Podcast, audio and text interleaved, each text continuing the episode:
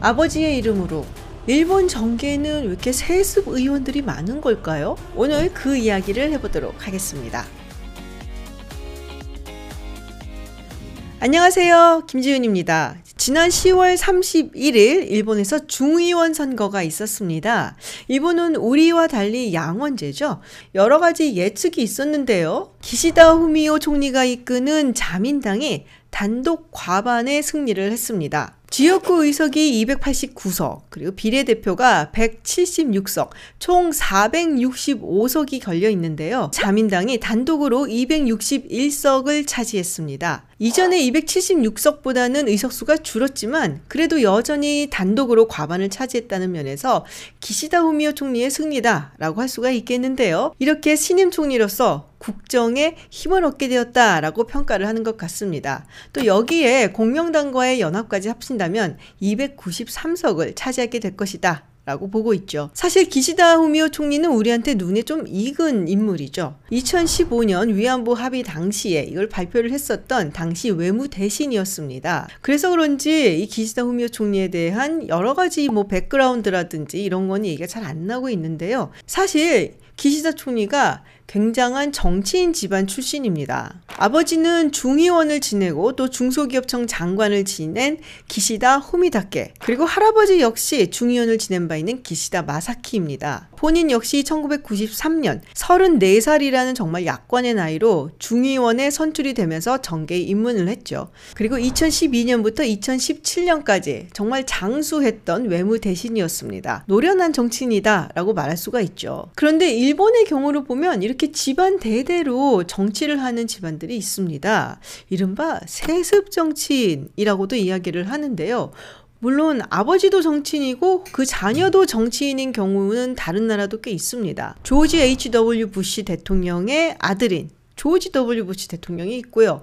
그리고 딕 체니 부통령의 딸인 리즈 체니도 현재 연방 하원 의원이죠. 2대 대통령이었던 존 아담스의 아들인 존 퀸시 아담스도 6대 대통령이었던 적이 있습니다. 그런데 유난히 일본 정계에는 이 세습 정치인 숫자가 아주 많다는 것이죠. 이혼 게이자의 신문의 최근 보도를 보면 중대 선거구제에서 소선거구제로 지역구 의원을 뽑는 선거법으로 개정이 된 1996년 이후 8번의 총선을 2017년까지 치렀는데 그 중에 13% 정도가 세습 정치인이었다고 합니다. 그런데 그들이 당선된 비율을 보면 무려 80%라고 해요. 그에 반해서 비세습 정치인 같은 경우는 30% 정도밖에 안 되었다고 하죠. 그리고 어느 선거였느냐에 따라서 달라지지만 총 의원 수의 25에서 30% 정도가 세습 의원이라고 하고요. 이게 또 자민당의 경우는 아주 두드러진다고 합니다. 40% 정도가 세습 의원이라고 하네요. 총리 같은 경우도 세습 의원이 총리가 되는 경우가 많은데요. 헤이세이 시대가 열리고 우노 소스케 총리 이후 19명의 총리가 있었죠. 근데 이 19명 중에서 12명이 세습 의원이었습니다. 그러니까 아버지의 지역구를 물려받아서 정치에 입문한 세습 정치인이 총리까지 올라가는 확률이 꽤 높은 것이죠. 도대체 왜 그럴까요? 물론 아버지를 닮아서 정치 DNA가 있기 때문에 그렇다라고 볼 수도 있고요. 그리고 일본 같은 경우는 가업을 물려받는 문화가 상당히 뿌리 깊게 내려오고 있죠. 그래서일 수도 있고 또 일본은 그 지역적인 폐쇄성이 있기 때문에 그 지역의 유지라든지 또는 정치인의 가문이 계속적으로 그 신분을 유지하는 경우가 많다라는 설명도 있습니다. 그런데 클로버 교수는 이런 말을 했어요. 권력은 자기 지속성이 있다. DNA도 있고 문화도 있겠지만 이미 정치 권력을 쥔 정치 가문이라면 유권자와의 사회적 관계도 형성이 되어 있고 네트워크도 상당히 촘촘하게 만들어져 있을 것이고 그리고 무엇보다도 정치 자금이 풍부하기 때문이다. 라는 이유인 거죠. 일본의 세습 정치를 설명할 때 가장 많이 인용이 되는 것이 바로 이 3반입니다. 집안, 간반, 그리고 가반. 집안이라고 하면 후원회를 의미하는 것이고요. 후원회는 코엔카이라고 하는데요. 일본에서는 이 후원회 정치가 굉장히 막강하다고 이야기를 하죠. 지역구 주민과 국회의원을 연결해 주기도 하고, 그리고 이 정치인을 열렬하게 지지하고 또 지원하는 조직입니다. 물론 이 후원회를 사실상 후보가 지표한 조직이다라고 보는 시각도 있어요. 이 후원회를 위해서 정치인은 여러 가지 민원을 해결해 주기도 하고 관혼상제를 챙기기도 하고 때때로 다양한 오락이나 사교를 제공하기도 합니다. 굉장히 막강했던 후원회로 일컬어지는 것이 바로 다나카 가쿠에이 의원의 후원회입니다. 회원 숫자만 해도 9만 5천 명이었다고 하고요. 지부만 해도 300개가 넘었다고 하죠. 선거 때만 되면 일사불란하게 투표를 했다고 하는 1950년도에 정말 강력했던 후원회입니다. 근데 이 후원회를 유지하기 위해서 당연히 국회의원들은 돈을 좀 써야겠죠. 그렇게 돈을 많이 써서 이렇게 조직을 해놓은 후원회가 의원직을 내놓는다 든지 했을 때 그냥 놓아주기엔 좀 아깝잖아요. 그래서 이것을 누군가가 계속 이어갔으면 한 생각을 가지게 되는데 그때 가장 믿을 만한 사람은 자녀겠죠. 후원회도 마찬가지입니다. 정치인을 지원하고 지지도 해주지만 또 그만큼 원하는 것도 있을 수밖에 없죠. 그렇게 되다 보니까 이 후원회가 약간은 이익단체의 성격을 띠게 됐다라고 이야기를 하기도 합니다. 후원회 회장이 굉장히 막강한 권력을 갖게 되기도 하고요. 그러다 보니까 아 내가 이 정치인하고 굉장히 끈끈한 관계를 형성을 해놨는데 또 다른 새로운 정치인을 키워야 되나 라는 생각을 하게 되겠죠. 그렇다면 이 정치인과의 관계를 그대로 이어받아서 계속해서 좋은 관계를 유지해 줄 수 있는 새로운 사람이 더 낫겠다. 라고 생각을 하고 그러면 자연스럽게 그 정치인의 아들 혹은 딸로 가게 되는 것이죠. 두 번째는 간판, 유명세 혹은 지명도가 되겠죠. 정치인은 자신의 부고 말고는 기사에 나는 건 다 좋다. 라는 이야기까지 하는데요. 일본의 공직선거법은 선거운동 기간을 굉장히 짧게 정해놓고 있어요. 공식 선거운동 기간이 중의원의 경우는 12일, 그리고 참의원의 경우는 17일이라고 합니다. 그 상당히 짧다라고 볼 수가 있고요. 그리고 전단이나 포스터 같은 경우도 이 낭비를 하면 안 된다라는 의미에서인지 좀 제한적이라고 합니다. 그리고 이거는 우리나라에서도 금지가 되어 있는 부분인데요.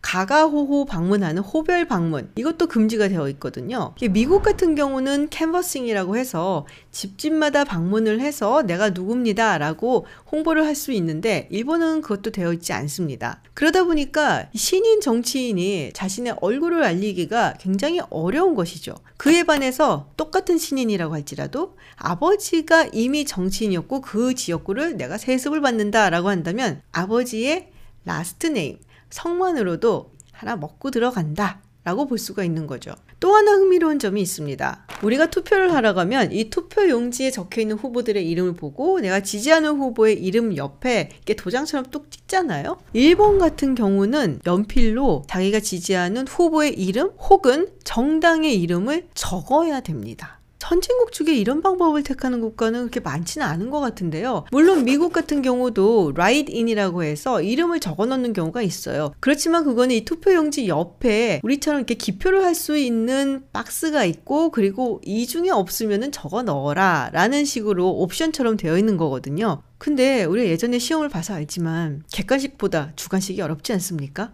주관식을 맞추려면은 정확하게 다 알아야 되잖아요. 그러니까 이런 경우는 그래도 들어본 적이 있는 이름을 가진 후보가 아무래도 유리할 수밖에 없죠. 좀 우스운 소리 같지만 아버지의 지역구를 승계받아서 이번에 처음으로 선거에 출마한 정치인의 경우 아들의 이름이 기억이 안 나서 아버지의 이름을 적어 넣는 경우도 있다고 합니다. 사실 우리가 보기에는 왜 이런 방식을 계속 고수를 하는 거지? 라는 생각이 들 수도 있는데요. 1994년에 선거법이 개정이 돼서 원하는 경우에는 우리처럼 기표를 할 수 있게끔 만들어 놨다는데 그렇게 하는 경우는 거의 없다고 합니다. 옛날 방식대로 이름을 적어 넣는다고 해요. 그리고 오히려 정치인들 중에서는 번호와 이름이 같이 쓰면 아래 번호에 적혀 있는 정치인은 위에 이름이 적혀 있는 정치인보다 불리하기 때문에 반대하는 경우도 있다고 하네요. 마지막은 가방, 돈입니다. 정치 자금이죠. 근데 어떻게 보면은 이게 결과일 수도 있고 원인일 수도 있는 게요. 당선 확률이 높다 그러면 정치 자금이 그쪽으로 더 많이 들어가게 될 거고 정치 자금이 많으면 또 당선 확률이 높아지는 것도 사실이거든요. 그러니까 일종의 사이클처럼 계속 돌아간다라고도 볼 수가 있습니다. 정치자금 규정법에 의해서 지정된 자금 관리 단체에서 이 후보라든지 정치인에게 들어온 정치자금 혹은 선거자금을 관리하게 되어 있는데요. 이 자금 관리 단체가 흥미로운 것이 세습이 가능합니다. 심지어 상속세도 안 문다고 합니다. 그러니까 이런 자금 관리 단체와 그 안에 있는 두둑한 정치 자금을 물려받은 세습 정치인 그리고 아무것도 없이 지금부터 정치 자금을 모금을 해서 정치 시작을 해야 되는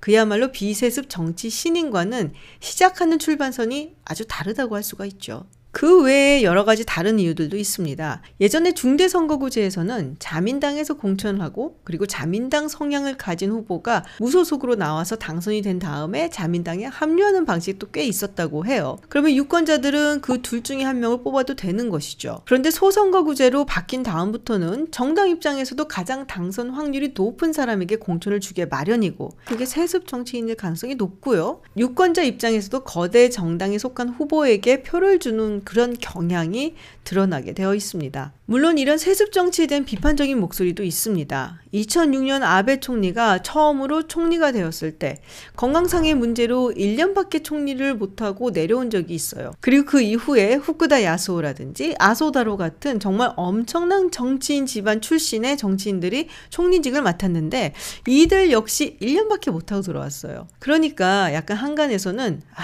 저 그냥 곱게만 자란 부잣집 도로님들 약해 빠져서는 이런 비판이 있기도 했습니다. 아베 3대라는 책을 낸 아오키 오사무 같은 경우는 그의 책에서 이런 부분을 비판을 하고 있죠.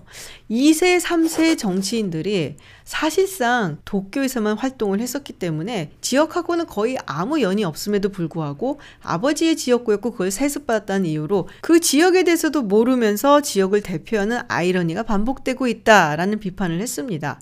실제로 아베 같은 경우도 아버지인 아베 신타르 의원이 지역구를 관리하는 동안 본인은 어머니인 기시 요코와 함께 도쿄에서 외할아버지인 기시 노부스케의 영향력 하에서 자랐었죠. 그래서 지역에 대해선 거의 모른다. 라고 봐도 무방하다라고 이야기를 합니다. 그리고 세습 정치인들이 내각에 중용되는 기회도 훨씬 더 많습니다. 예를 들어서 아베의 3차 내각에서는 19명의 내각 대신 중에 약 10명이 세습 정치인이었죠. 아버지 덕분에 정계 입문이 굉장히 빨랐기 때문이다 라고 볼 수가 있는데요. 예를 들어 오부치 같은 경우도 26살, 아베도 28, 고이즈미 주니치로 총리 같은 경우도 30살에 정계 입문을 했죠. 그리고 그 아들인 고이즈미 신지로 같은 경우도 28살에 정계를 입문을 했습니다. 이렇게 젊은 나이에 정치에 입문을 하다 보니까 같은 나이인 비세습 의원에 비해서 훨씬 더 다선 의원이고 그리고 연공 서열을 따지는 자민당 내에서 상당히 좀 높은 위치에 있기 마련이죠. 그렇기 때문에 내각에 중용될 기회가 훨씬 더 많아지는 겁니다. 또 하나 이슈는 이들의 할아버지 그리고 아버지가 모두 정계에서 활동을 했었고 또 그 시대를 생각하면 할아버지 같은 경우 특히나 군국주의 시대였거든요. 그래서 이들의 조상을 살펴보면 군국주의 시절 당시 특별 고등경찰 간부 출신들이 상당히 많고요. 그러다 보니까 아무래도 조금 더 국가주의적이고 조금 더 우파이고 훨씬 강경 보수 성향을 띠는 경향이 있다는 겁니다. 한때는 세습 후보자 공천을 금지해야 된다라는 움직임도 있었어요. 그러면 이제 주로 민주당 의원들을 중심으로 그런 움직임이 있었고 자민당 측에서도 이걸 받아들이겠다라는 이야기가 있었는데 결국에는 자신들의 목을 조르는 일이기 때문에 유야무야 됐었죠. 흥미로운 것은 일본 국민들조차도 이것에 대해서 크게 문제를 삼지 않는다는 부분입니다. 세습 의원들 공천을 그만둬야 된다라는 의견도 있지만 별 상관이 없다라는 의견도 상당히 팽팽하게 맞서고 있다는 점이죠. 따지고 보면 세습이든 비세습이든 내가 좋아서 뽑는 것이고 아버지가 그만큼 내 지역구를 위해서 일을 했고 공적이 있다면 아들한테 또 한번 맡겨보는 것도 나쁘지 않은 생각이다라고 생각할 수도 있을 것 같아요. 결국에는 민주주의 사회고 또 선거를 통해서 뽑는 것이기 때문에